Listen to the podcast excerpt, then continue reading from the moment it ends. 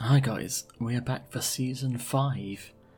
Just like Cobra Kai on Netflix, we're back. Previous amazing season 5s include Breaking Bad, Peep Show, and maybe The Simpsons, so let's see if our standard can match those classic TV shows, although this isn't a TV show, this is a podcast. I am Fran, your co host, and this week we are discussing the world of New Romantics, Japan, and Spandau Ballet. We will choose one as overrated and one as underrated, make a playlist, and then discuss. And I hope you will have a lovely time listening to us. Oh, hang on. Yeah, what are we calling this podcast? Was it over underrated? Over underrated. Sous-évalué. Överschätzt. Överunderskattad. Welcome back to a new season of Over Underrated. It is I, Fran, and I'm with my co host, Babs. How are you doing today? I am doing fantastically, Fran. I rediscovered a French new metal band from my youth called AqME yesterday after introducing them to a French person who I'd never heard of. And that's what I've been listening to today. And I've been scream shouting nostalgically all day. Spelt, spelt like in the Marvel, not Marvel, Warner Brothers cartoons. So cartoons. I- wonder if that's where it comes from. No, it's spelt capital A, small q, big M, big E. Uh, so I highly recommend checking out the song "Ci n'existe pas." Uh, it's it's very good. Uh, but yeah, it's you know I felt very kind of let's say superior introducing a French band to a to a French person, and I think you know it's it's new metal, but I guess you know towards the metal it's it's kind of heavy. So it's a band that I always liked, but um, haven't really gone back to because you really have to be in the mood. Um, but yeah, oh, apparently it comes from the ancient Greek word acme, meaning the climax or turning point of something. Oh, lovely stuff. I have um, been listening to The Killers because I saw The Killers live last night and I Yeah, he did. need to re- review them, so I had to listen back to their back catalogue. It was jolly good, although I'm not a big fan of stadium shows. So Where was it? at uh, Southampton Football Club Stadium. It was like 30,000 people, but you feel the disconnect and you feel like, you know, I'm watching the screen more than Brandon. It's just me watching a DVD in a, in a big audience.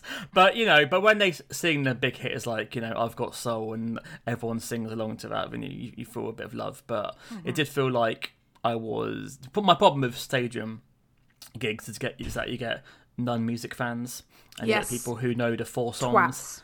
Yes, the tracks who pay like 125 pounds to chat through most of the gig apart from the four songs they know. Mm-hmm. And then I know that when they leave and they get asked about the concert, they say, "Oh, it's shit. I only, I only knew four songs." And that sort of frustrating thing. So Yeah, I don't know if we talked about this uh, on mic, but uh, my friend Stephanie and Riku, they went to see Pet Shop Boys, and apparently there was someone who was on her phone lo- watching the news. fucking hell. I, I really, I think it's it's the one thing that I already feel so old about. Of like, if you've paid good money to stand near the front and talk through it, fuck off and listen at home. And I, I think it's only going to get worse. Mm. But also, like we're in the, the day when you can find out basically what songs they're going to play beforehand. So the least you can do is just listen to what songs they may be playing by night, and and it'll be more interesting for yourself if you know the songs beforehand. You may enjoy it more. You silly But I think. Fran, you're presuming that everyone is into as as into music as we are. You know, I think some people don't go to that many concerts, and they just see it as any other kind of show, or maybe they're more used to going to you know free free concerts or more casual things, and and don't know the etiquette. Again, I've never sounded so Tory in my life. Speaking. Of Speaking of Tories, eight- speaking of Tories and 80s inspired artists, um, what is the theme today, Babs? so is it 80s? Is it new wave? What do you think? We, I mean, I, I think we, could be hardcore and say it's new romantic. Oh, I like it. Yes, new romantic. Indeed. And we're talking one of the Behemoths. No, not that one. The other one, Spandau Ballet. Of course, you know, we we're not going to talk about Duran Duran in in any negative way, I think. They're they're one of the you know, Depeche Mode, Radiohead we've done so far on specials. I'm sure a Duran Duran special isn't that far away for us. Um, and then Fran, you're going to be talking about a band that I really don't know very much about, but I, are they? Am I, if I am to understand correctly, one of your favorite bands, Japan? Uh, well, see, you know, do you ever do you have a band that you love when they're great, but they're not great a lot of the time? Oh yeah, So so Grimes. I I probably like a quarter of Japan's discography, but I love that quarter. So for me to say they're my favorite band, no, I do skip a lot of songs. Mm, so yeah, so when they when they're great, I adore them, but they may only have twenty songs across the whole catalogue I like. So I can't say they're And one yet- of my favorite bands. And yet you still say they're underrated. So interesting. Well, yeah, underrated uh, to regarding chart success and the average Joe. So I've mentioned uh, in the last few days I'm talking about Japan, and surprise, surprise, not one person has heard of him. So regarding Have they that, heard of David Sylvian though? Because I Nope. had heard of David Sylvian Okay. despite not realizing that that's you know he was the singer. of but shall we go to Spandau first? I actually don't know how you feel about this band, Fran. When when we were discussing who was going to put together the playlist, uh, you you asked me, but then I said you probably know them better, but I don't really know where you stand. So, who are Spandau Ballet and how do you feel about them? Oh, so Spandau Ballet, uh, London's finest 80s band. So they, I guess, famously, they were the house band for Steve Strange's Blitz Club, um, which was where the new romantic scene or futurist scene, however you like to describe it, happened. And it was, you know, after punk, it was like, hey, let's express ourselves with not violence, but with makeup and being theatrical and dressing like the heroes from the past. I can be Robin Hood.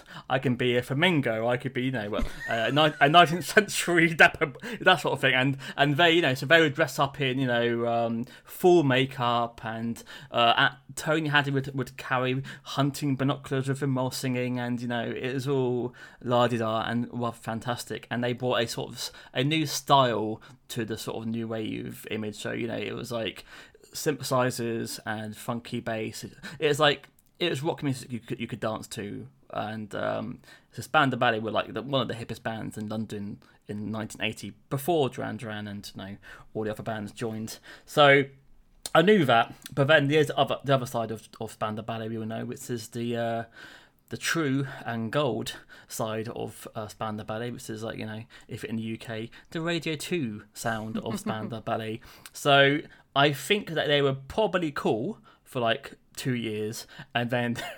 changed dramatic, uh, drastically and then got worse as the 80s went on to be fair so i like maybe a few singles but they I, I used to get frustrated when people compared them to Duran Duran because like come on guys like everything about Duran Duran outshines Spandau Ballet like the videos the, uh, the music definitely so I don't know why they were hit head to head because Probably you know- because it's five members and they're all quite androgynous. That's that's one of the and, and because they were so big, right?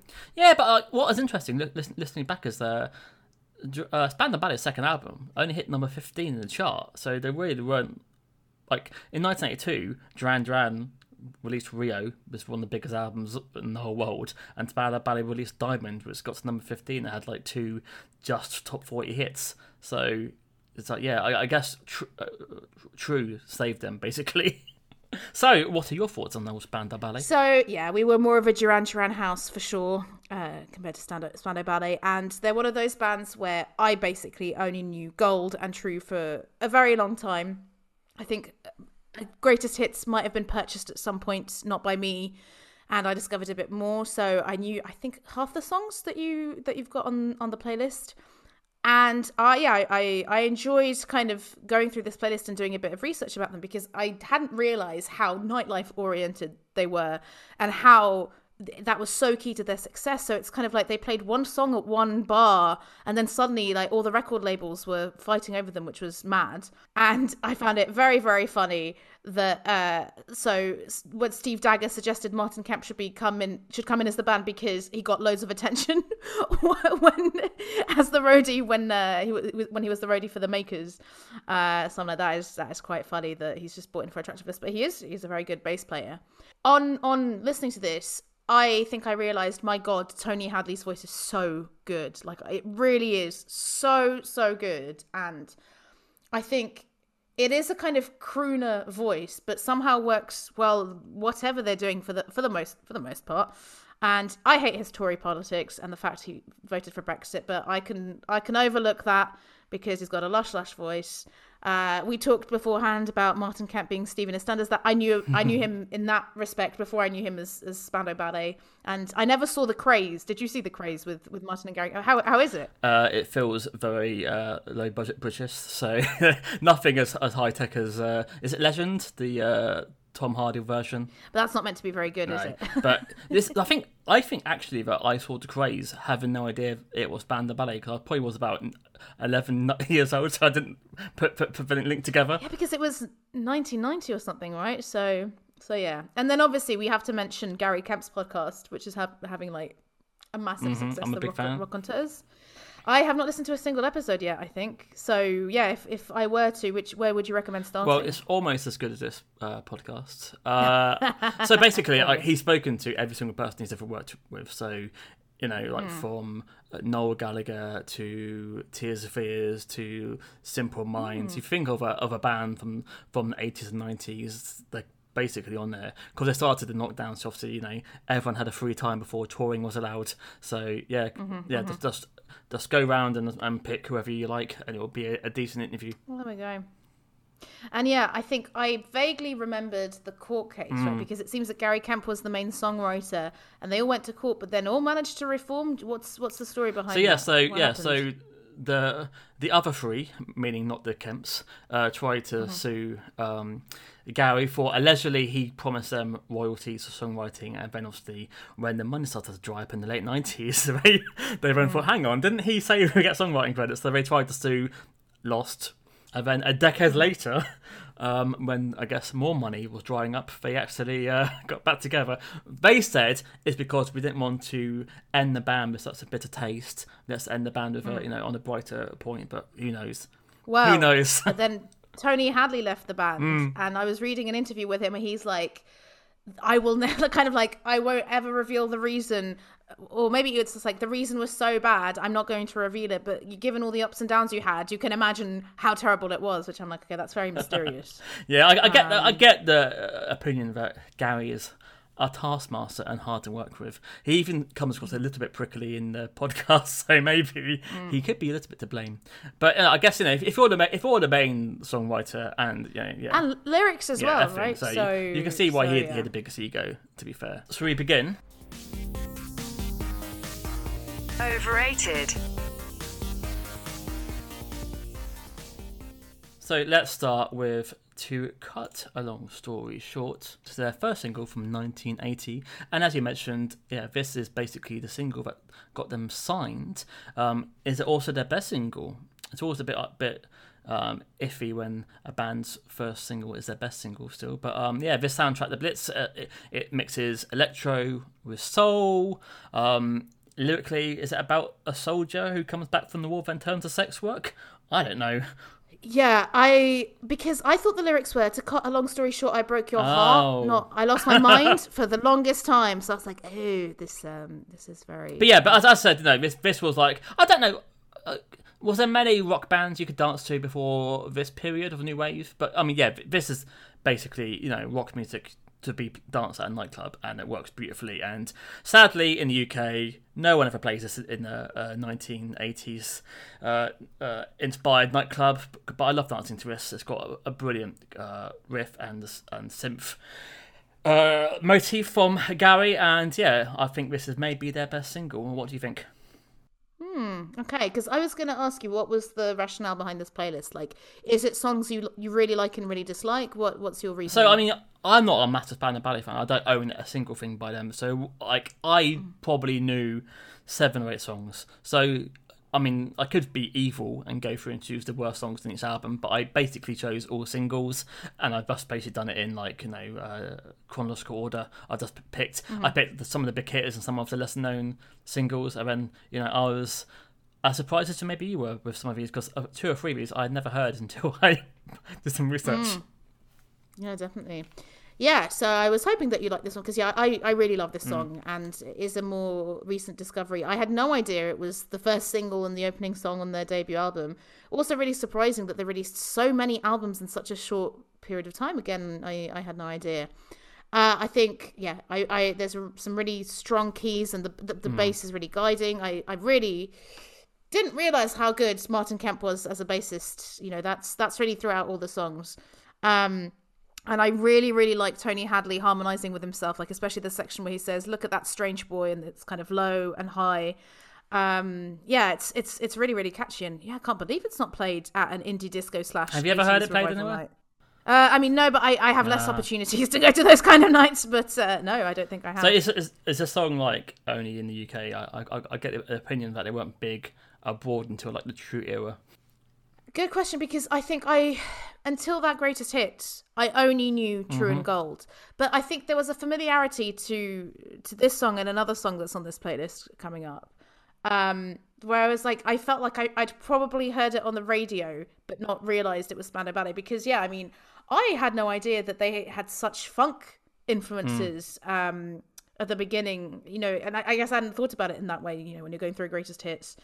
Um but uh, yeah, especially in one of the the other bigger hitters, but not true or gold that you've picked, that's really really noticeable and definitely influenced by the nightlife in London. As Do you, you? I know you said Tony Hadley's a good singer. I agree, but sometimes I think he may be too good. Like, it's in too perfect. uh, and maybe too theatrical, too musical theatre. Sometimes I think he's maybe too strong for the song a little bit. Uh, well, what him and David Sylvian haven't got there's a, there's an open throat, you Yeah. know, kind of thing. No, I can't. No, I can't, can't hate, hate him. him. Like I, I really, I really. Well, yeah, there's one song where I'm like, I was thinking even, even Tony doesn't do this song justice. But I, I just, I don't. It isn't just the timbre of his voice. It is the way he switches between different vocal stylings within the same song. It's, it's really impressive. Like I, yeah, I can't help. Not bad just for you know. That's a uh, that's a geezer in a punk club who just said, "Oh, can I can I sing?" Yeah, Yeah, sounds, exactly. sounds like amazing. Yeah, they're, they're inspired by the Sex Pistols, which really surprised me. But then, then when you think about it, like actually, no, it shouldn't really, should it? Yeah, I think yeah they, they tried uh, a few different um, guises before they became Spandau Ballet, and they were given the name by a local journalist, weren't they, from ID magazine. Ah, I didn't know that. Do you know what Spandau Ballet means? Have you researched? Uh, I d- did and didn't write it down, so subsequently forgot. I mean, Spandau is a place in Berlin, right? Yeah, I believe um, it's when they would hang um, war criminals to the ballet as their feet kicking whilst they're hanging. So it's a, it's a little, little fun little name there for kids to wear sets. That is quite interesting, given there's such a mainstream uh, wedding band friendly band. I'm sure they enjoyed that. So um yeah, so okay, so Yeah. um on to my next pick, and I believe it is chant number one. You don't need this pressure on. It does don't need pressure. so I don't know if I like this or hate this. It's certainly memorable because of the uh, uh, repetitiveness of, of the chorus. Um, apart, I, I was doing a bit of research as per and watching the amazing documentary from 2015 about Spandau Ballet, and uh, in 1981, obviously there's a lot of working class struggles under Thatcher, and it's kind of became an anthem because you know we don't need this pressure on, and then it's kind of about you know fuck your horrible day life and get down to the Le Beat Route, pun intended, I assume. I only just noticed once you read it out. There we go. Lovely stuff. Which stuff. what I think, like yeah, in uh, in like around that sort of time, I think London nightlife had gone back to soul music, hence why they had like soul horns from Beggars and Co. So yeah, it's it's quite a departure again from the earlier stuff. Um, there's a surprise rap near the end. It's uh, I completely forgot about. Um, this is kind of crap, but yeah, I I can't decide if I like it or not because that phrase, "the kind of keep this pressure on," stuck in my head. But is that a good thing? Is it a decent song? I don't know. Um, apparently, Hadley was told to uh, do a more laid-back vocal, and they made him lie down, which is why he sounds a bit different in the verse. Oh, interesting. Okay. Um, I fucking love Mm-hmm. this song. I, I think this is great. Um, there is, well, I've put there are horns here, but in Japan there's a lot of horns, so maybe uh, you know maybe maybe these are lesser horns. Um, I'd completely forgotten that he raps at the beginning as well. Uh, I checked the time; it was almost time. You know, speak singing, um, and I found it really interesting that uh, I don't know if you saw this on Wikipedia, but an executive for the label told them the thing is, is guys, this is black radio, and it won't cross into pop. And, it, and uh, Kemp apparently said what he wanted to say was it wasn't proper radio and wouldn't be heard by white kids with cash. Uh, but apparently, the band received a message from the Clash, oh, really? who contacted their office to say that they thought the record was amazing. And I guess yeah, they were they were pig-headed enough, which is mad when you think about it, because given the timing of of this 1982 you get like you said you've got the the funky guitar line. It's very du jour. It yeah stupid record executives not getting it. Yeah and it is it is unbelievably catchy. And i really like how the horns are used to punctuate. It's very it's very edgy but very very danceable as well i'd love to dance to this um and i, I think when you know reading the lyrics to this and reading the lyrics to the one before what I found quite interesting is for a more mainstream pop band, they don't really write much about love, do they? Like they write about like going out and you know uh, maybe a soldier. Although la- later which- on, they do talk about love a lot.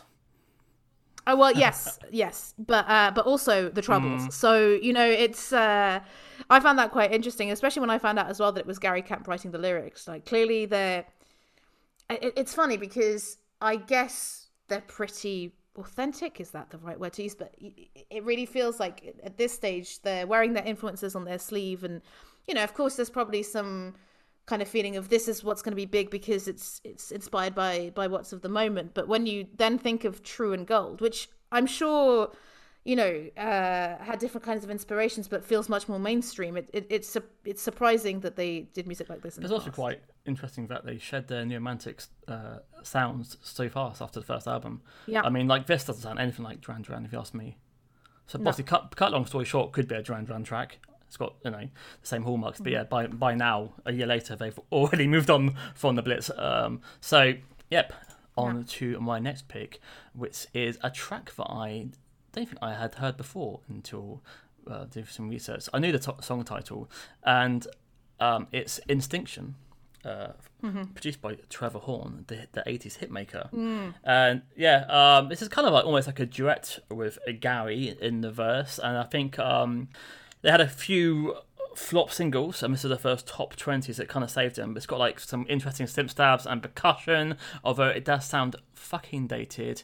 Um, in the video, the Kemps are both wearing woolly hats i haven't seen in the a video. non-ironic Okay. way. Um, I think it's got a decent chorus, but I don't love it. But I do like the last lyric, which is "stealing cake to eat the moon." What the fuck? What the fuck does that mean? well i also wrote baffling lyrics once again cheap bed in the red sleep the words out of your head. Cold floor nice and raw. Eat the meat that's on the floor. Of course. Okay. Um i think very similar opinion to you. I don't know if i like Mm. this or not. Um it surprised me that like gosh you know we're only two years later and they're already having to be saved which is mad.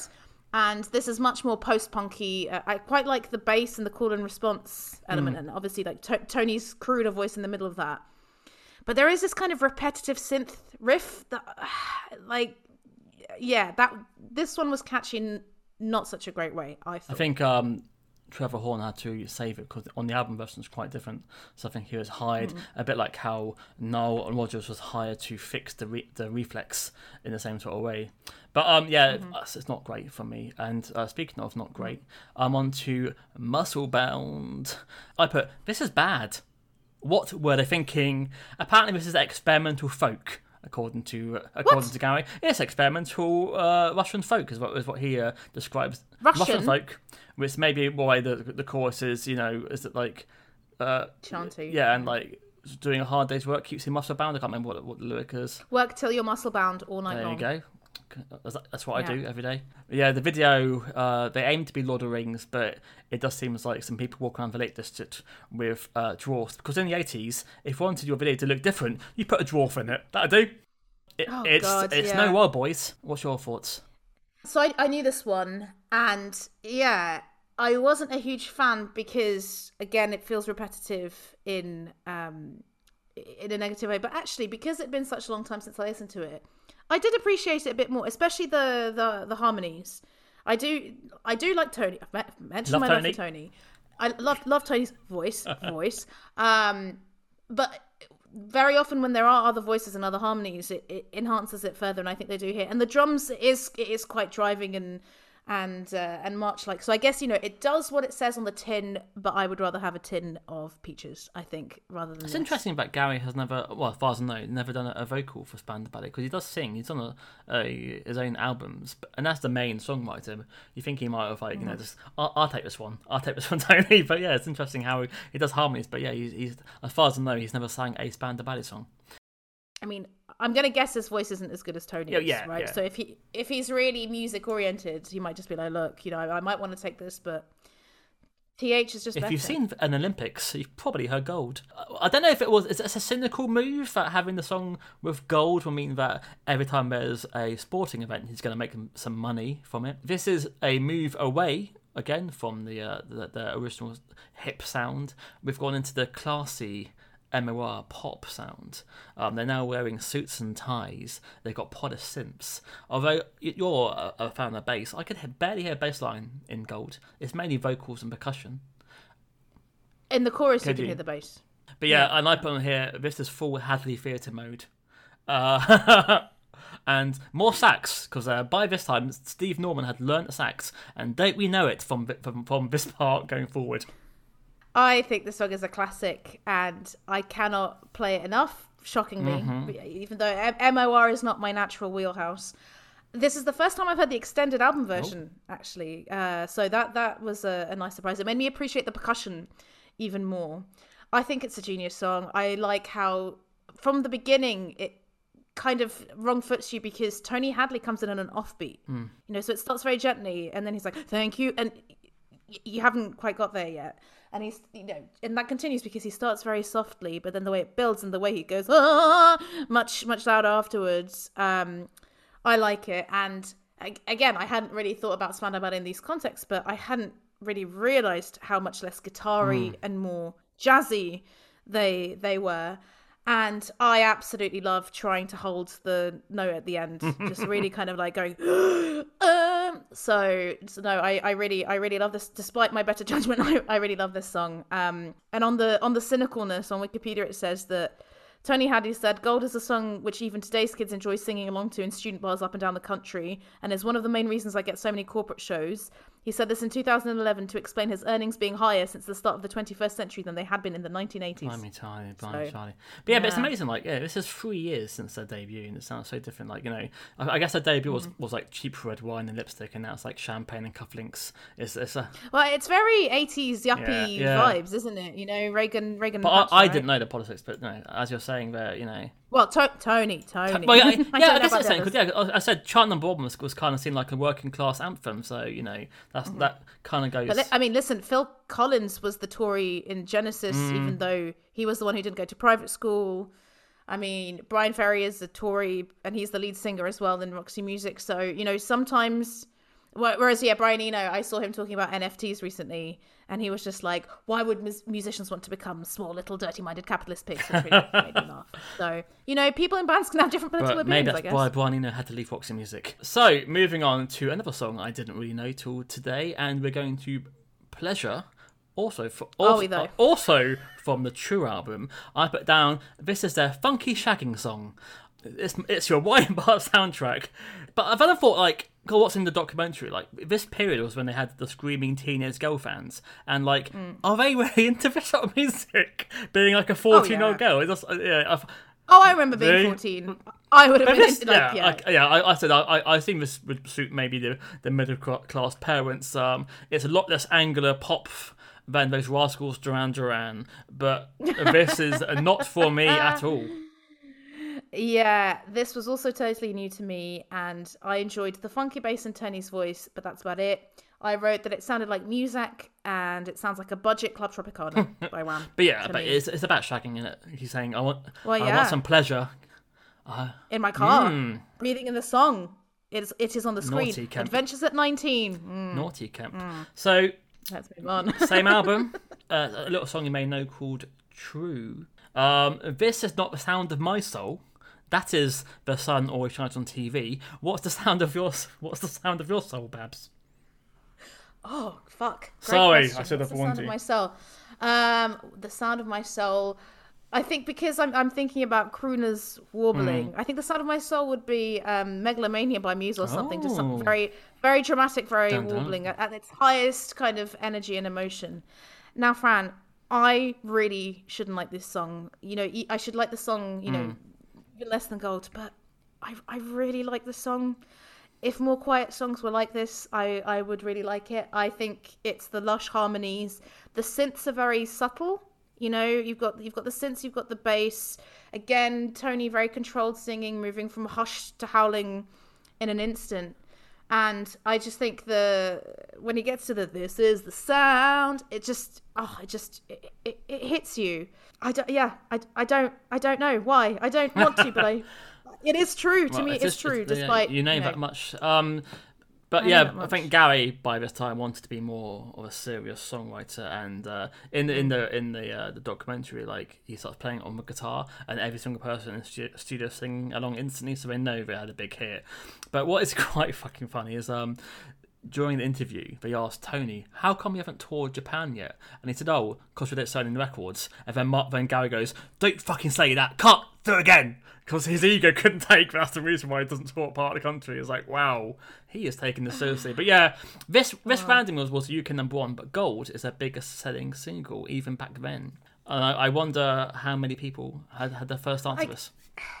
I guess True and Gold do sound kind Mm. of timeless, right? Like, I mean, I guess they don't sound like 2020s rock, but I wouldn't necessarily place it in the 80s nor the 70s. You know, it's just, yeah, it's it's it's very it's easy listening, but there's there's enough to set it apart.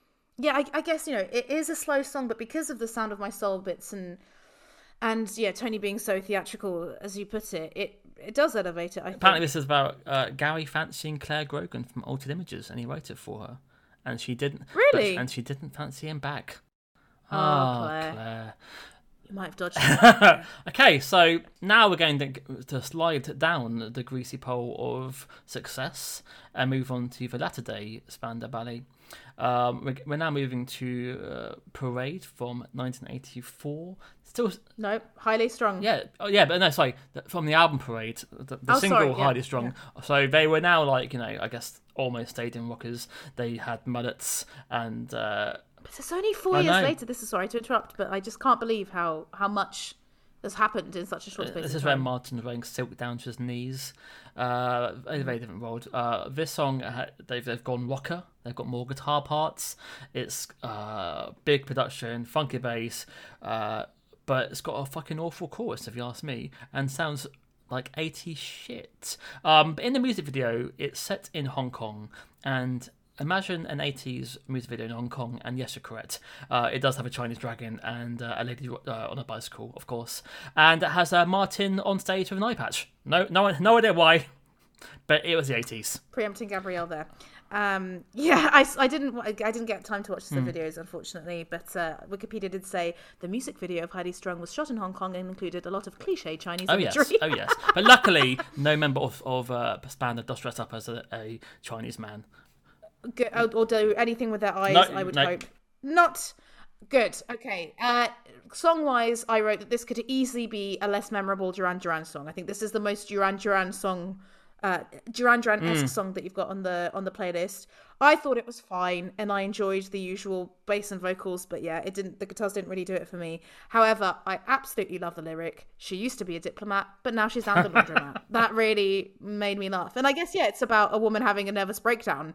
It seems which is quite i was thinking like this is quite original and how many people were writing stuff like this in the 80s i i don't know so props to gary for that because clearly yeah it's not just kind of love and politics Is that is that a uh, phrase that well. travels highly strong? Is that uh, is that known? And I, no, I guess that's more of a Mm. euphemism, right? Um, I would say, yeah, maybe not, not one for your average non-native speaker, but uh, because yeah, I guess it could also mean like uptight.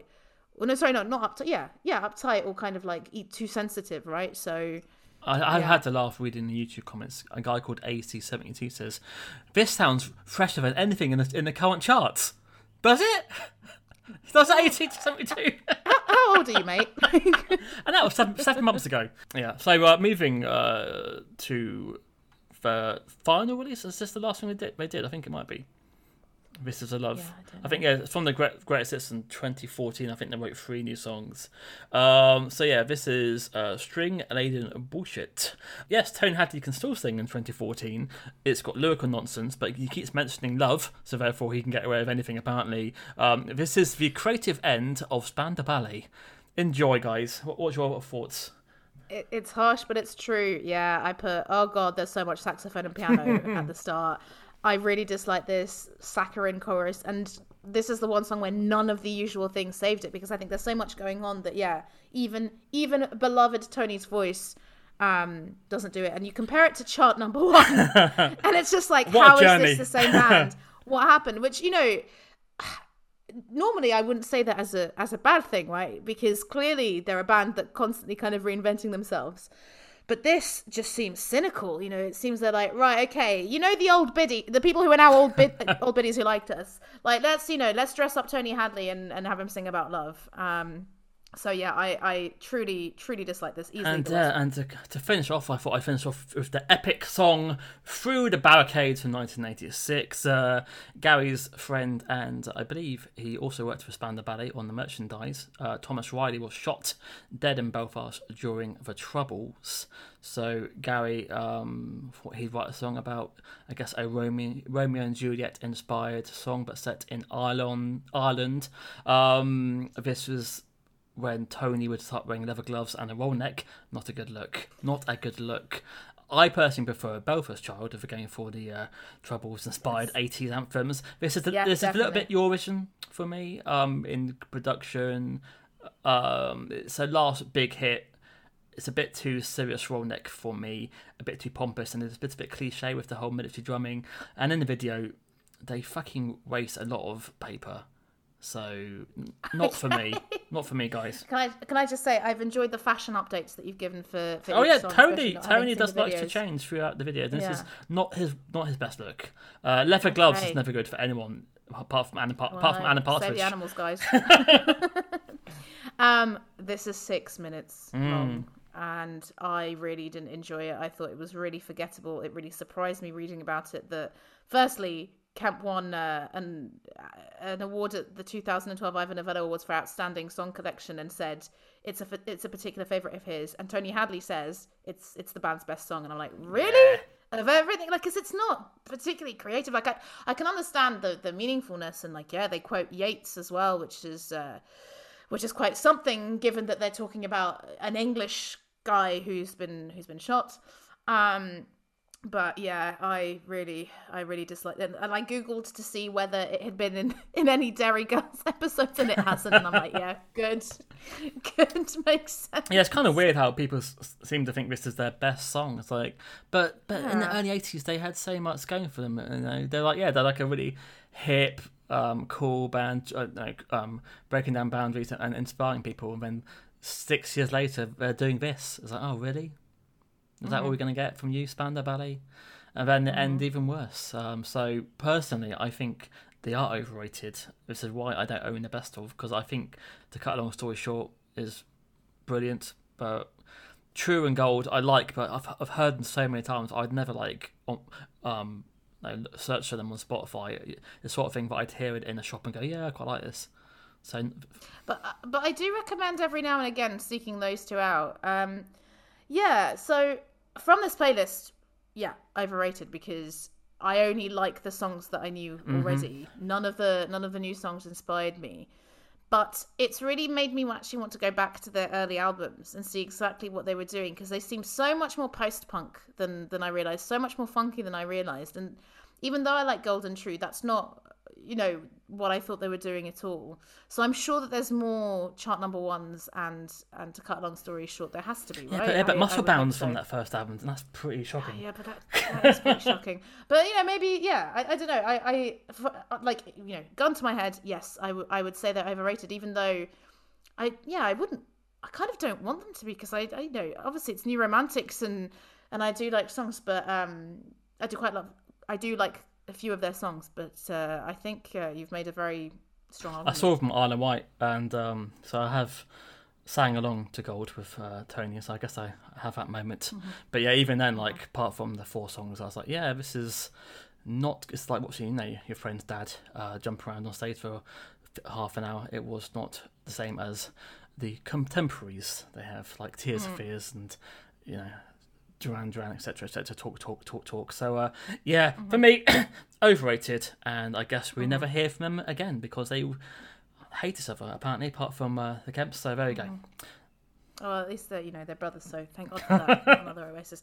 I will just finish with a with a fact. I think I've talked about Rui da Silva before, the guy who wrote "Touch Me" the only Portuguese person to go to the number one in the UK singles chart. It's kind of thanks to Spandau Ballet that he got to number one because Touch Me originally had a section inspired by chant number one, but the band had too many demands to include what Kemp had written. That caused a delay in its release. So it was going to be delayed um, around the time that Can We Fix It by Bob the Builder was, was going to be released. So it wouldn't have gone to number one, but because of the week's delay uh, and the failed negotiations, he released it at the best time and it went to number one. So, obrigada. A silver lining to the uh, the cloud of Spandau Ballet.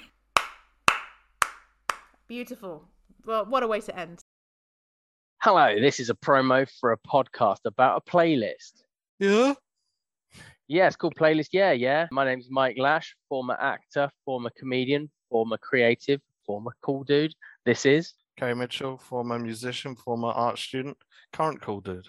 We've created a playlist, a fucking brilliant playlist. The best playlist ever to the point where we spoke to each other about how good the playlist is and that we wanted to be the people at a party who's putting on the music and only putting on a few seconds of the music before changing the song because everyone loves those guys at a party.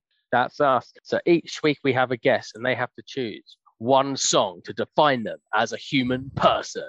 Person. One song for me, Mike Lash, to sing right at them.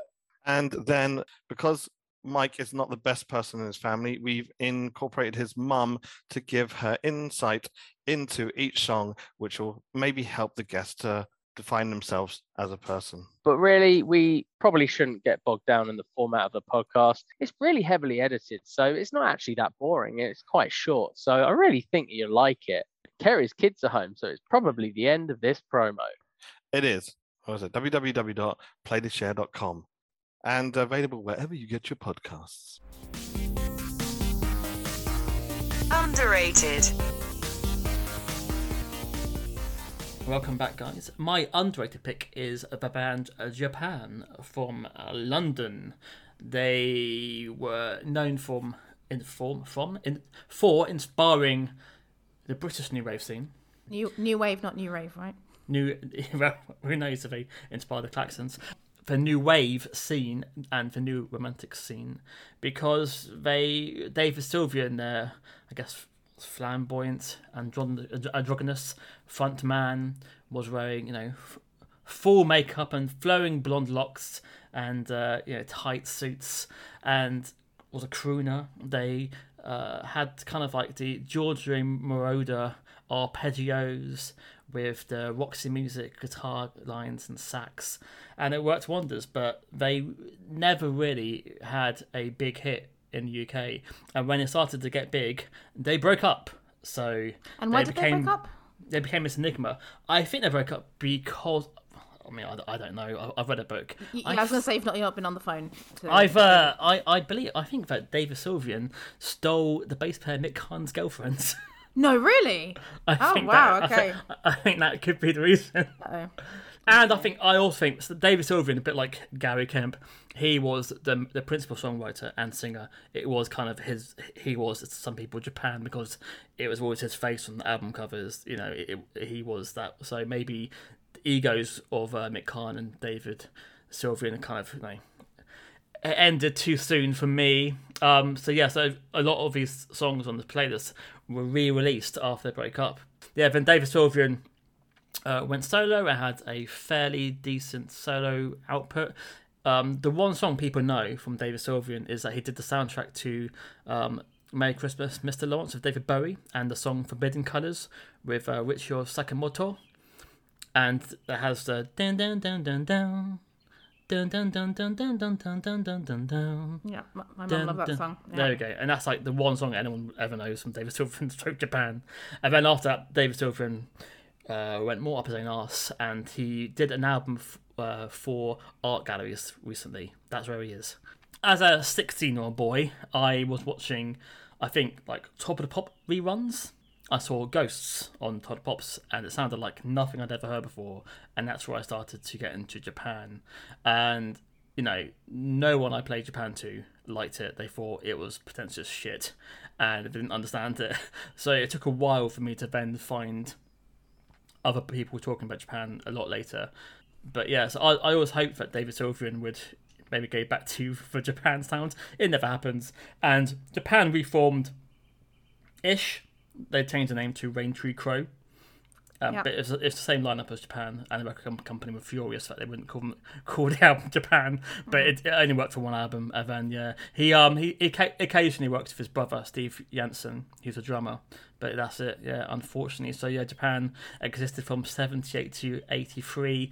They started out as a kind of like a, a glam rock band out of time because in 1978 glam rock was not cool. Punk was cool, but they they enjoyed wearing bright red hair and full makeup, and they're managed by the same guy who managed Wham, Simon Napier Bell, who's kind of like an infamous manager of that time. And mm. yeah, they they didn't get anywhere apart from in Japan, uh, ironically. Ironically, yeah. And, and they were signed to um, Hansa in Germany. They basically were dropped, and then suddenly Virgin picked them up, and then they had like some success for two albums, and then it was the end of Japan. So, did you know anything about Japan at all? I did. So I had four songs by Japan saved. Uh, three of them, which are on your playlist. Uh, "Sons of Pioneers" was the other one, but I I could not sing them to you, right?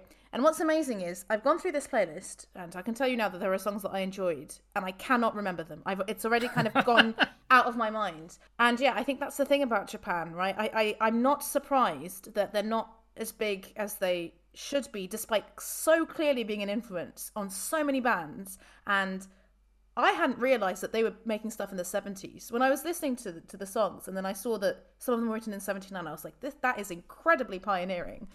I had no idea. So yeah, it really it really shook me. Um and yeah, I, I knew I knew about David Sylvian, but I didn't know that he was the lead singer of, of, of Japan. I just knew his name. Very pretty man. Just changed my Facebook cover photo to him. For um, I knew that Wh- wh- which era of uh, well, of makeup free because that's Oh. it. Despite very much him with with makeup, I think in some of the pictures he looks a bit too yuppie for for my personal. T-. I like makeup, don't like a corporate look.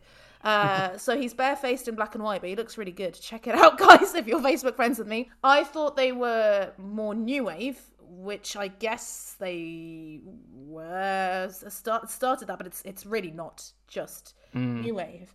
And I I was really blown away by the atmosphere that they create with their songs. Like I was I was thinking the last band I felt about that I felt that about was that we talked about in the podcast was Massive Attack. You know, it's like it's a similar kind of they paint they paint pictures, they paint atmospheres, and even songs that I don't like so much, I can a- appreciate what they what they've done. So so yeah, I'm I'm excited to get into this with you because uh, yeah, there's a lot to talk about. I think. And it's amazing, though. Like, yeah, so they, they, broke up when he was like 25 years old. So the entire Japan backlog is, is him from the age of 18 to 25, which is bizarre. What a too young. twat. Too, too young, too young in it to, to, to, to break up. But yeah, so um, let's start with um, Quiet Life, because I guess it's maybe their most commercial sounding song. This is from 1979. Um, Unbelievably. unbelievably, and it wasn't a hit at all. Um, yeah, so as I said, this is the sound of glam rock meets Bowie with no with Roxy music fused in. Um, Sylvian had changed his singing style because on the first two albums he had kind of like a, a punky sort of singing, and then he sort of like became a bit of a crooner. Um, he's always um, compared to Bryan Ferry. He uh, then he brought in his his change to Barnett. He cut his long hair off and had some sort of like side quiff happening, which Nick Rhodes stole from early '80s Duran Duran era. Um, and yeah, this was actually a B side. So their record label was so desperate to get them to have a hit single, they had to do two cover songs. Um, one was the Smokey Robinson, I Second That Motion, and the other one was the Velvet Underground's All Tomorrow's Parties. So yeah, so this was a B side, which is mad because this to me this instantly sounds commercial as hell. Uh, it's got beautiful synth arpeggios, it's got that sporadic guitar swipes and a disco beat, and I, I think this is basically the template to the new wave sound. What do you think? So I had previously saved the song. I listened to this song Hmm. four times in a row before coming onto the chord, and it's it's left my brain right, which is Really? unbelievable because I love it. But but I think that's why. I think I think I I, I will I, I really like this song. I would agree with you on that. But I don't think it is automatically commercial. If okay, I have ADHD and a bad memory, and and I have listened to this before and saved it, but I I I don't think it's hooky enough, despite it being a great song. And and yeah, the moment you said Bryan and uh, Bryan Ferry, this this sounds like Roxy music to me. I I despite really enjoying it, I needed repeated listens to get into it. I think the breakdown around three minutes is what helps it contextualize Yeah, the, yeah, yeah. the whole song for me, and I think that happens throughout. Um, and yeah, it's another song about seemingly middle class boredom. Ding, ding, ding. It's been uh, that we've been talking about. You know, boys, are you contemplating moving out somewhere? Boys, will you ever find the time? Here we are, stranded. Somehow it seemed the same. Beware, here comes the quiet life again. So yeah, lo- lovely stuff. And It's, it's actually it's Yeah. actually about them being dropped by the label. oh really? Oh, well, It's, yeah, it's actually it's, it's about it's about the pressures of the label, and it's saying basically I, I, I want a quiet life. Oh, that's what's about- but but but I don't think they're I think they're quite poor. They're, they're not they're not they're, they're working class boys. Although he looks like they look, they look like hmm. they're they're they're they they're Yuppies. public school kids. They're, they're not at all. About, um, they, I think they're yeah they're from Catford in, in, in London. But yeah, it's, it's about them being being forced to uh, write singles and and just wanting the quiet life. Apparently, That is according to- ironic that it's their biggest song because yeah, it's it's the top song on Spotify. I think over Really, five, really. over five million plays. Yeah, Wow, four B sides. That's not, that's not bad, is it? yeah, not at all. yeah, it, it could have more hooked, and a lot of their songs I think could easily be shortened down. Like a lot of tracks go past four minutes when they really don't need to, unfortunately. Um, like the next song we're going to talk about, which is uh, "Gentlemen Take Polaroids" from their 1980 album of the same name. It's, people say is their best album. So yeah, this is the Japan Japan Mark II. So they- they've moved away from the you know the glam sound and gone more into the synth beds and Mick Karn has discovered his slidey bass sound which everyone then stole Yeah. um afterwards. Yeah it's just a, I think there's more confidence because they're with Virgin Virgin Records now. It's it's it's chic pop music with interesting local ideas. Um you know I can't imagine a band singing about gentlemen take Polaroids these days. Well, I, we've got Hey Ya uh, they- by Ed OutKast, and that's it, isn't it? But yeah, you know, I, I I do find it weird thinking I was 17 years old listening to this. What the fuck was I doing? I, I was listening to I was listening to this over Pulp and Oasis and Blur, thinking, guys, Yeah, but- why are you listening to Japan? but you know that is okay, not pulp, but like that it is lad culture shoved down your throat, isn't it? Yeah, so, maybe. You know, if you're a bit more of a sensitive person, I can totally understand taking solace in a beautiful uh, David Sylvian's eyes. Has Um, has an awesome album cover, and I once um covered it for Calendar myself. Well, guys, set us up a Patreon and uh, might be able to get rights to the, those pictures. Yeah, I, I put extremely Duran Duran bass. That is that is what I wrote down. So I'm sure this inspired uh, Mr. Taylor. I yeah, this was a this was one of those where like the atmosphere, I, I really liked the, the fun title, Gentlemen Take Polaroids, very tongue in cheek. I quite like the menacing bridge and the dreamy instrumental ending. That that chimed with me much more. Um, but I didn't save it, uh, unlike some of the other songs on this. So so I liked it, but um, you know, yeah, definitely not as much as Quiet Life, and, and not as much as some of the others. Are you a fan of his bass? Because Yes. sometimes I find it a bit too. I mean, uh, it's a bit too bassy. No, but it's like it's like it's like yeah, you can calm down. Like, It's like he found his sound. And it's like oh, I'm gonna use this in every song now. Uh, like- but see, I, I don't mind it. I don't mind it, and I, I think, I think because uh, their synths are so weird. Mm. Um, I think it is driving and guiding in a way that I guess is kind of comforting sometimes. like, okay, the bass is there. We're gonna be fine. He also plays the sax as well. Uh, There we Mick, go. There's a lot of horns in Japan. I was very surprised. Uh, Wow, I didn't mention that in a minute. I Ah, did say okay. why. Like, say, I'm not like. I don't hate the saxophone. I just feel that sometimes in the 80s it became like the show off instrument. Like, Mm-hmm. hey, we need a two minute sax solo. But, but do you? that's my that's my, my, my like with, with the Spandau Ballet, for example, that that that ruins a lot of their songs. Mm-hmm. So um, moving on to the final album, and yeah, they again have changed the sound. They've come, they the, the musically they went less commercial, but became more commercial, which is odd. So this is still Life in Mobile Homes and this does not sound like a top ten single at all. Uh, Mick Karn's raving hello from off this bass line. It's the arty side of pop. It's got a, so uh, Steve Jansen's playing with different uh, drum techniques, and his percussion in this album is brilliant. Like he's he's almost playing uh, it, like a different instrument, like a like a melodic instrument rather than just you know, keeping time. Um, and yeah, it's it's not an easy one to get into. I would probably have to hear it maybe six times when, when I was a kid to get to get into it, but. I enjoyed the catchy part when it says "plant life, my life, still life in mobile homes," and they got stuck in my head for a long time. Oh, yeah. Um, is it about touring? Is about is that what's about? Oh, always I- moving. I didn't maybe. analyze. Uh, I, I- yeah, I wondered if it was about um, uh, aspiration, right? Because if you're in a mobile home, maybe you can't afford, uh, you know, uh, well, yeah. If you're if you're in a mobile home, you don't have the security of a a home that's on the ground, and therefore you won't have a still life. Is it about that? That's that's how I very loosely interpreted it. So is this too? Is this odd? Oh, it's odd, but I loved it. I, I, it's odd, but okay. I, I, I really, I was like, whoa! Again, not not a song at all. I expected you to put on any playlist the, of a band that you were claiming as underrated. I wondered um, as to why it was called Tin Drum because I've heard of the book. I didn't realize that there was a film in '79 which won the Palme d'Or as well, and wondered if you'd seen it. And. I haven't, uh, no, no. Yeah, so I, I, I did wonder because it's meant to be a classic, isn't it? Um, yeah, what a sideways shift. Much wonkier, post punk and jazz. Uh, I really like. Is it a woman warbling? And I don't know. What, yeah. Yeah, because I think sh- there's another female or female sounding vocal in another song. Yeah, yeah. and the unexpected guitar solo, especially like those two things by themselves, and then contrasted with his I've put very open throated voice. Uh, yeah, I I I it's- it's one that you have to be in the mood for, and definitely one that you need repeated listens for. But I I loved it.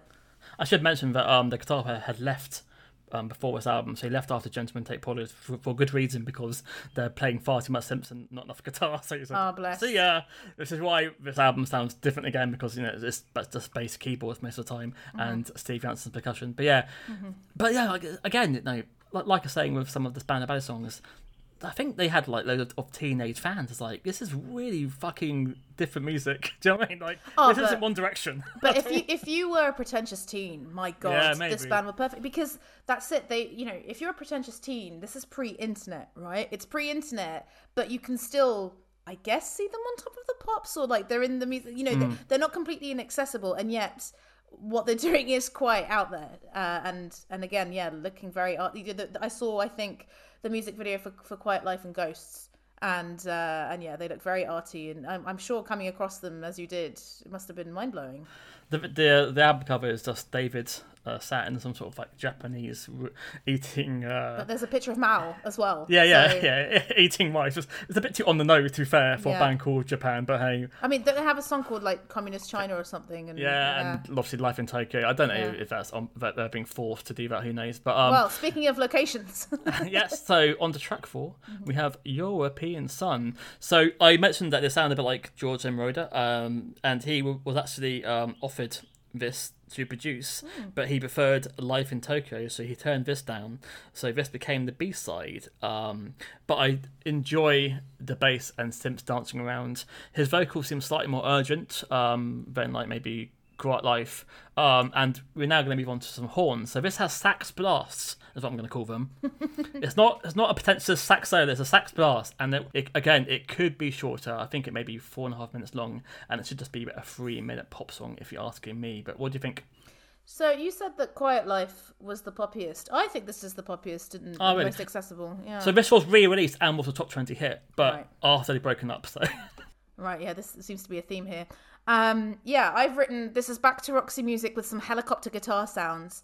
I enjoyed it. I wrote it would be a lovely mid-tempo bop at the indie disco, but it didn't stick with me, right? Like whereas okay, Quiet Life stuck with me somewhere. Like when I listen to it again, I'm gonna be like, yes. This one I listened to it three times and I was like, yeah, no, it's um, I, I don't dislike it, but there's something missing from it. I don't know what it is. Is it the horn blasts that are doing it too much? I, I don't. So yes, as a, a new wave boy, I, I this is my favorite era is the the synth edge new wave sound. So this is another one. Um, similar to this methods methods uh, of dance from Gentleman Take Polaroids 1980. It has a great collage of sound to open it, and it's got a beautiful uh, keyboard riff. I've got no idea again what it's about. We have this mysterious theme of backing vocal. I think you mentioned coming in. I've got I don't know what they're saying. The middle section the middle section has this cool keyboard percussion breakdown.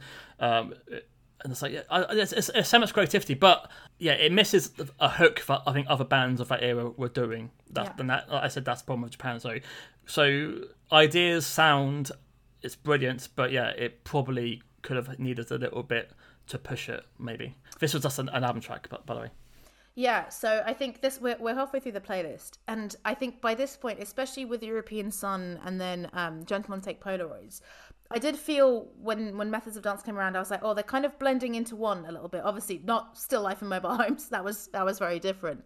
which isn't necessarily a bad thing, right? Because I I do like I said I do enjoy the atmosphere.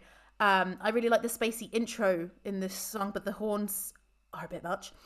But I was like, oh god, you know, I kind of hope it isn't. I, hope that the rest of the playlist isn't going to be like this. And I knew that there were two more songs that I'd saved, so I was like, I, I think I'll enjoy them. Um, but definitely, yeah, I, I think one of my lesser favorites on the playlist. That's right, nice. Over underrated. Sous-évalué. Überschätzt. Över. Over underrated. So yeah, so two their most popular song, most well-known song in the UK at least, and the, the song, the song that I first discovered. Um, yeah, this is "Ghosts" from Tin Drum, um, their biggest single. I mean, yeah, this guys is the sound of a hit single in the 1980s. Yeah. Wow. So this is, you know, uh, haunting is a word I'm sure every person's uh, used to describe this track. Yeah, uh, it's mad that this was on Todd Pops. It's three guys playing keyboards. I think it's a, is it a marimba or is it a glockenspiel? Oh, I don't know. I need to a fancy a, a fancy glockenspiel, and Right. his like and his like you know sexy, uh, haunting vocal, and Hmm. it just blew me away. I, I don't think I'd ever heard anything like it, or maybe since. And the chorus, dun dun dun, just as a yeah, it just got to me straight away, and I've you know, and it's haunted me ever since. Terrible pun.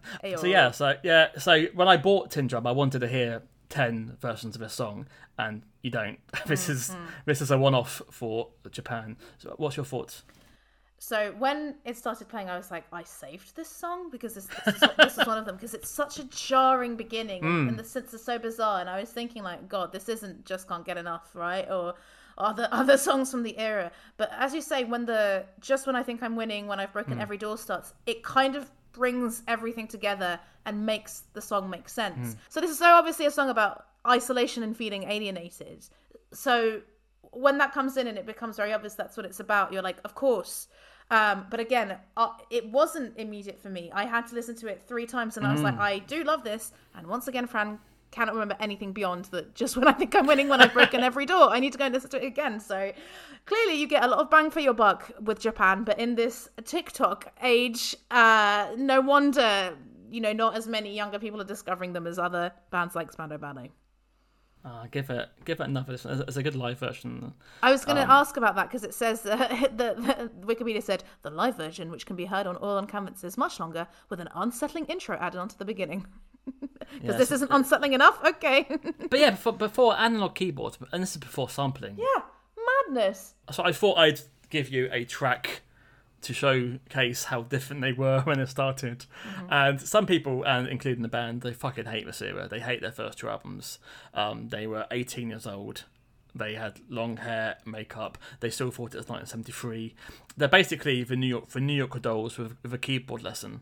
Um, Rob Dean was a star player, and obviously three years later he's been ejected. Um, I love the chorus. Keep on dancing. It's got kind of like a Sly Family Stone verse with the get up, can't get much higher. Um, yeah, but I like glam rock. I like keyboards. So for me, it's a, it's a go. What's your thoughts? Uh, I love this. What a change. What a punky song that, despite that, packs a lot into four minutes and has three key changes. Uh, I, I was trying to figure it out, and I'm like, is it a key change? Like, I couldn't, I couldn't quite figure it out. So, I think there, are, apart from the synths and the horns, which hint at what's to come, this sounds like a completely different band. Completely, completely different band. I, I would have believed it uh, if you told me. And yeah, there's like a, a review of the Adolescent Sex album, which says that it snarls with leftover punk intent, which I quite like. A few glam rock riffs and a wealth of electronics that not only reach back to the band's youth, but also predate much of what would explode out of the next wave of British underground. Yeah, 100%. Um, and yeah, it always makes me sad when bands completely dismiss previous work that I quite like. Like I, I always think of these New Puritans and Elvis, and it's like, yeah, okay, like you know, a V Island song is not that, but th- you can have you can have both songs coexisting. That's absolutely fine. Um, and I was thinking, like, yeah, that's probably one that they very quickly abandoned in the live set, and um, David Sylvian doesn't play either. But yeah, I think it's really great and really made me want to go check out this album. But luckily, it, it, was a kind of hit in Japan, so it meant that the, band didn't break up after that one album. The problem with Japan as well is that it always makes me think of the song "Big in Japan," which makes me think Yeah, of Alphaville. everyone says that. So for the for the longest time, I thought Japan was Alphaville, which is yeah. Yeah, that's I asked for one. If I mentioned Japan, they would say, "Oh, did they sing the song Big in Japan?" Yeah. No, they didn't sing that. They sang "Life in Tokyo," which is the next song on the playlist. So before Daft Punk, Giorgio Moroder collaborated with many 80s artists, in, including the including the Human League. I'm talking to our TikTok fans who may have not known that he existed before Daft Punk. So yeah, so he collaborated with, with Human League, and he also collaborated with, Japan. So he turned down European Son for this, and it's got that boom boom bass. Um, Life is cruel in Tokyo. Apparently, I don't know. Who knows? Um, the middle section is an unusual blessing. But this, yeah, this with Quiet Life is probably one of the most catchiest songs they did. I do like it a lot, It- although it does miss something. I don't know what was missing. It's missing something, Uh, but maybe you can tell me what it is. Yeah, I, I don't think I know what it is, but I, I agree. Like, yeah, you can definitely, you said, the Giorgio Moroder arpeggios, right? You can definitely hear that in the in the song, and the chorus. I wrote easily gets stuck in your head, but again, Fran, just gonna keep repeating. I cannot remember what this sounds Come like. on. Oh, oh, oh, life can be cruel. Life in Tokyo. That's pretty my good. That's pretty Thank good. Um, uh, yeah, I thought this one was catchy in not such a good way, but I like the weird horn section here. So here, horns are good. Yeah, it's an unusual middle section. Okay, okay, okay. Yeah, you can hear again Duran Duran kind of Mm. borrowing from the ideas in this track, definitely. And yeah, I was really surprised to read about how many times the song was released because it was hmm. released as a seven inch, then it released twice again until it became a hit on the UK singles chart in 1982, which is madness. So yeah, so basically the, the, record label who dropped them then found out they're big, so they thought, oh okay, let's uh, make some money back, and yeah, they basically released everything they did before that they were signed to Virgin. So we're now on to um, another song from Tin Drum with a single called "A Vision of China." You can you can hear the theme of the, and uh, this has got that bass line. It's got that that weird Eastern keyboard sounds I kind of like. It's got some beautiful percussion stylings. Um, again, as a kid, this I couldn't get my head around this song. Uh, I, wa- I wanted to hear Ghost and like, well, what is this? But when it gets to the We Walk Backwards, Say Nothing, I loved it. What do you think? I think this is a post punk angular marvel. It is a song Oh. I had previously saved, despite the fact that, kind of thinking about it, the verses and the chorus don't really gel together naturally. But for me, it works. I really like the way he uses silence because there's there's a gap and you really there's an expectation there. You're waiting for it to come back. Um, and the the percussion is really great. And once again, you look at the fact that this was released in 1981, and you're like, mind blown uh really on, on how innovative they were and how they so obviously influenced so many people and uh yeah i wrote that um wrote david wrote it in collaboration with his brother steve this one uh unusually and it's written from the perspective of a, young, of a young soldier in the chinese red army dealing with his naivety and innocence uh, after the great leap forward so there we go not a love song Tim Burgess from the Charlatans on, on Twitter over lockdown, I think he still does it, does a listening party and does an album in full. And Steve Jansen does Tin Drum. Mm-hmm. So if you Nice. wanted some in depth uh, chat on Japan, that's one of the only times you'll hear it because they barely get in, interviewed. So I was surprised he did it. But hey, lockdown happened. We all we're all bored. And then moving on to the final track, and it was a it was a hard thing for me to make because I don't know which Japan to give you really. And I kind of thought because you like Duran Duran, I thought I'd give you more of the synth based new wave sounds. It turns out I should have given you more tin drum. Um, so I've given you um, Taking Islands from Africa, again from Gentlemen Take Polaroids from 1980. And yeah, this was a last minute replacement. They dropped a song because they thought it sounded too similar to a previous effort. So um, yeah, David just, and it's like almost an an instrumental tr- song. It could be. Um, it's just him playing this his keyboard. Um, but it sounds like a, a, a brilliant soundtrack for maybe Tomorrow's World, the TV show back in those days. It's got an, an interesting lyric. I don't know what he's talking about, taking islands from Africa. I hope he isn't on about imperialism. I don't know. Um, but yeah, it's, I also gave it the Steve Nye remix because it's about 30 seconds shorter. So if you do hate it, you owe me a drink. And yeah, I, I used to dance around this with my silk scarf, being a pretentious 17 year old. What are your thoughts? Love to hear about it. Um, so yeah, I was wondering who Steve Nye was because you gave me. I think, I think he's the producer of the of the of the album. and also a member of the Penguin Cafe Orchestra, by the way, which uh, Ah, yes. made me chuckle. Um, and yeah, I was going to ask you why you gave me the remix uh, instead of the original. So when when I first heard this, I was like, why the hell has Fran finished with this? Uh, but I think more than any other song, this well, well, maybe still Life in Mobile Homes. This really grew on me. This really, really grew on me on on re-listens. It, I, I think again, maybe because it's about islands. I, lo- I love that, but the guitar interplay with the synths works really well, and it's it's like a dreamlike journey. And the way that it ends, you know, after you know, all this atmosphere is created, all these instruments, with him just saying, "The wind blows hard into my sails." It's just him and the percussion. Beautiful, loved it. Ten out of ten. Wowzers. Yeah, I, yeah, you are you are a fan of electronic music, so I thought maybe you might like it. But again, it's you know, it's another side of Japan, so I thought I'd I'd show you all of the sides of. Mm-hmm. But of I, I swear to you, Fran, every single song that I liked on here, I needed to listen to at least three or four times. It was it, it's it's it's not an easy listen actually, and sometimes I don't know. I'm thinking of British Sea Power. I, I thought about British Sea Power a lot while listening to this because I, I found it hard to re-listen to them, and with some songs on here, you know, maybe the second time I, I I didn't like it, but there were so many songs where you know I just needed that third, or on the second it, it just unlocked something. Um, so yeah, it was it was a real treat and a pleasure to be honest, because yeah, I really feel like I I've learned more about the history of of new wave and um, some some British pioneers, and there's a lot of great songs there that I'm not going to get sick of anytime soon because clearly I forget them within ten minutes of listening to them. So thank you very much. And you know, I, I guess it's quite interesting that they never went for the, the easy, cash tour because Hmm. you know over the past forty years, lots of people on those lists saying, "Oh, which band would we like to see live, or which band do want to reform?" And before Mick Karn died in 2011, Hmm. it was Japan, and they never did it. You know, so Mm-hmm. I mean, I'm, I'm I'm sad, but I guess you know, it's kudos to to Dave for saying no. That's a band in the past. I'm not gonna do a tour to get some easy money. Mm-hmm. But I've never met anyone in my entire life who likes Japan. well, I, Fran, my name is Well, Barbara, maybe, and I like maybe, Japan. maybe. I like. I just think, that, like I said, yeah. I mean, they haven't got a classic album, even Tin Drum, I own like half of it. But when they're great, I am fucking adore them. I love how they look. I love the artwork. I was love... going to say, I wonder Yeah. how much knowing knowing you, knowing you, I wonder how much how they look has influenced you liking them because I was really surprised with some of the songs that you included on here. A lot of them are very, I would say, anti-melodic and very, very angular. And I mean, we all like a bit of wonky rock and wonky pop, but there, there was a lot happening there. And I was like, okay, there are synths, and it is very innovative. But I, yeah, I was really surprised that this would be, you know, one of the bands close to your heart.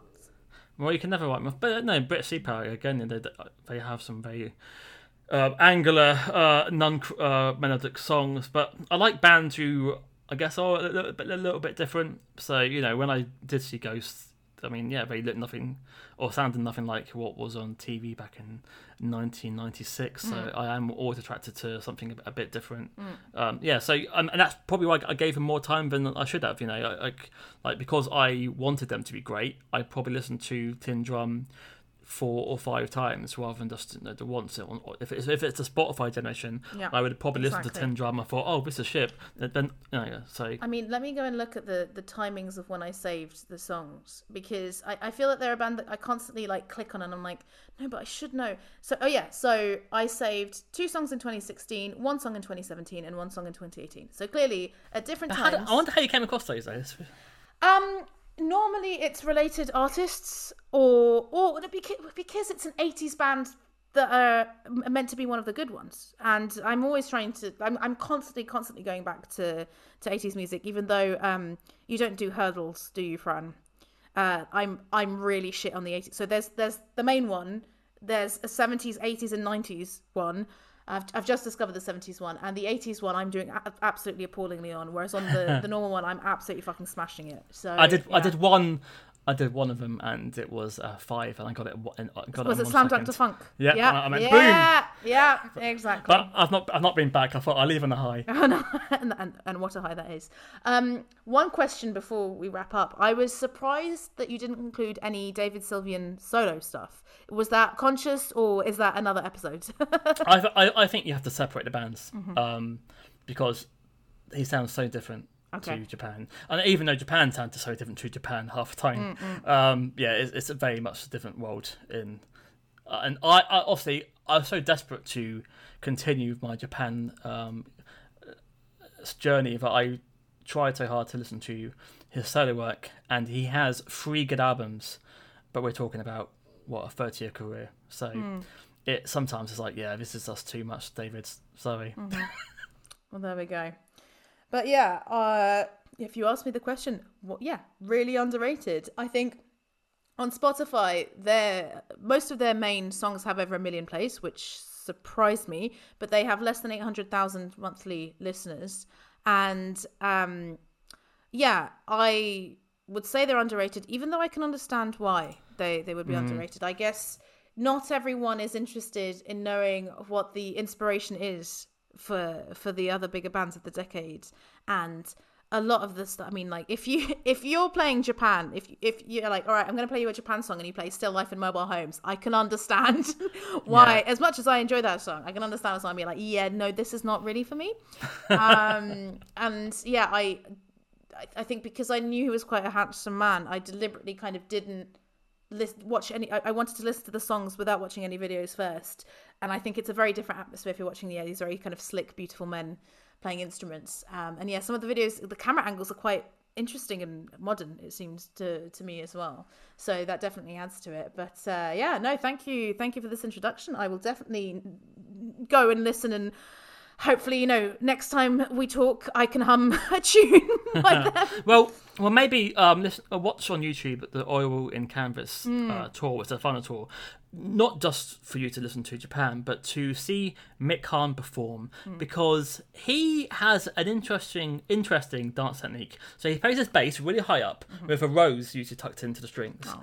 and then he will crab-like walk back and forth across the stage Okay. with a straight face, and it's fucking bizarre. Is he just like And- getting his uh, crunches in? You know, he's getting his squats. I don't know, but it's, it's like it just and he just glides left and right, back left and right, back and forth as a crab, and like I'm thinking, does someone tell him that's cool because it does look pretty shit, and and I wanted to watch it and then think, oh, interesting choice, uh, Mick, but yeah. As a bassist, maybe that's just something you can do in the future mean, whilst playing. It's hard enough playing bass, mate. Like, Just glide, glide left and right. I mean, really, like that's that's what I do in my work in my low impact workout, so I don't fuck up my foot again. I do like the crab walking, you know, the like the squat walk. Like I don't want to be playing bass at the same time. Thank you, but uh, but yeah, I think a lot of YouTube comments that I saw were saying R.I.P. Mick as well. Um, I guess yeah, I I hadn't realised who he was, um, or that he'd passed away, but. Yeah, David Sylvian seems like a bit of a character as well, and maybe not always in the good sense. You know, maybe he rubs people up the wrong way. Probably doesn't make friends with journalists easily. I, I don't know. Yeah, it's, I mean, if you try to find like you know uh, interviews of David Sylvian in Japan, good luck. Okay. And I've probably seen all three of them, and that's a shame about, about Japan. And there's like there's not much on it because you know they, like I said, they broke up before they became big. So there's especially the early work. There's maybe a couple of German TV shows, and that's it really. Wow. A shame. A A shame. shame. But there we go. Oh, one second. What you mentioned uh, Spotify for Japan? Can I compare it to Spandau Ballet? Just so Uh, yeah, so Spandau big Ballet is um I wrote this down, 3.6 million. So yeah, so five times more popular. Uh yeah, well four four ish because it's I think I think they've got 700 and something thousand, Oh, okay. 789 possibly and Spandau Ballet 3.6 million. So un- underrated from so for me, Talk Talk and Japan are always my underrated. Oh, that was goes. that was all, that was going to be my next question because right, Talk Talk beyond two or three songs are one of those bands that I I know uh, yeah, they're a bit weird and everyone goes on and bangs on about the spirit of Eden is it and, and all that kind of stuff, but it, I never quite got into it despite really enjoying their mainstream hits like uh, is it very easy to compare those two bands? similar in a way that how much they change per album. So Okay. The the debut album by Talk Talk and Spirit and Eden is again it's a different fucking band. So Mm-hmm. Talk Talk when it started were a Duran Duran ripoff and even toured a Duran Duran. By the time it came to Spirit of Eden, they were doing jazz improvised songs which started eight minutes. um, Mm, I think that's so, maybe why it scared me off. I, I I don't know. Normally that would scare me off, but with Talk Talk, it doesn't. No, I think no, because not- they have yeah. pop bones clearly. And also, so Spirit of Eden as a Talk Talk fan was the hardest thing for me, and I had to play the tape on my walk back and forth from college. And by the fourth walk, I fucking loved it because it's one of the most beautiful albums you'll ever hear. I know. I- I hear sounds this. No, no, ter- but I that hear sounds this. Mm-hmm. terrible, but it, it's so beautiful. Um, and the more you listen to it, the more things you'll you'll get from it. So, it's, say it's not it's not a Spotify album. You literally have to be maybe on a train journey or a long walk Mm-hmm. and then play it from start to finish, and you may find find something from it you But like. This is the thing. I I totally get that sentiment, right? And so many of the bands that I like, it takes a lot of repeated listens. And as you say, sometimes when you want to like something, you give it more of a chance, and or then you start associating it with something else. Um, and I think for a lot of people, they're just like, but I just want the music to be good and nice. Um, Yes. But I mean, even I mean, I try to think of not necessarily this, but maybe the first time you heard Lady Gaga, you didn't like it. You know, you had to you had to do it on releases. Like I, I remember, uh, I might have mentioned this before, but I remember when um, "Baby One More Time" came out by Britney Spears. A, girl at school came in and she was like, "Oh, did you see that song that was on the National Lottery?" And she sang it to me, and I was like, "This sounds like what? What are you talking about? Like, what are the lyrics?" So you know, even even big pop stars sometimes it's it's repeated listenings that you will get because you're listening to the radio or in this day and age on social media.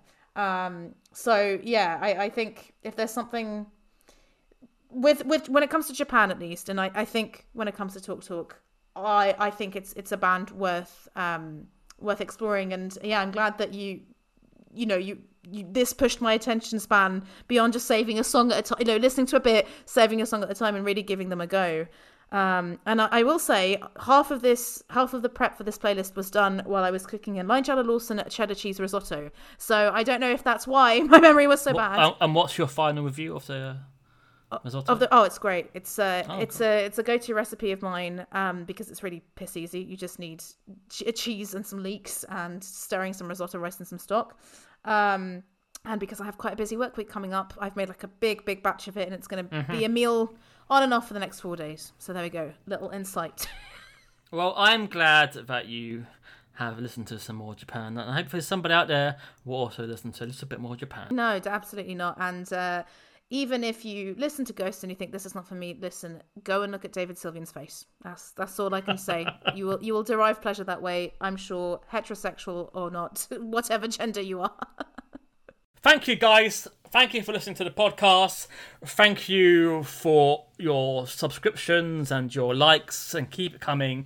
And if you enjoyed this, we do talk about other 80s bands. We've discussed Depeche Mode, we've discussed, discussed Crowded House. Skid Row and um and, and 70s bands that were also in the 80s like Stranglers and Ramones. There we go. So there we go.